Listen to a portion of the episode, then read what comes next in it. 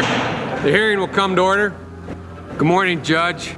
Welcome to the blinding lights. Coming soon from Slate Podcast. Members of this committee have asked who is the real Clarence Thomas? What is the real Clarence Thomas? Which is the real Clarence Thomas? Justice Thomas was a, a radical. He's this almost like Shakespearean figure. He was closely aligned with Malcolm X and the most liberal of ideology. And that is a puzzle. I don't know that I would call myself an enigma. I'm just Clarence Thomas. I'm Joel Anderson, and on this season of Slow Burn, we'll explore how a black man from rural Georgia went from being a college radical to a conservative icon.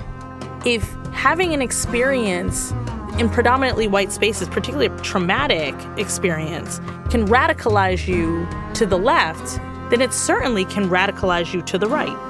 You'll hear from his closest family and friends, including his political mentor.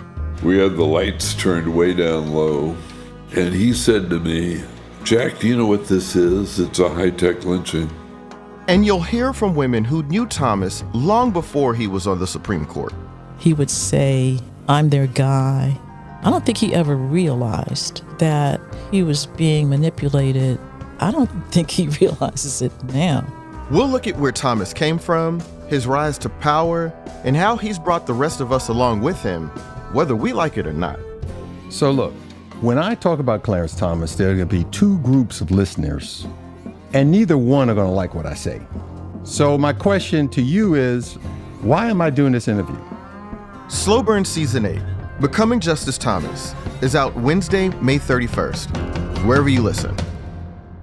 Did, did you ever forgive Joe Biden for that? Yeah, I had to forgive him.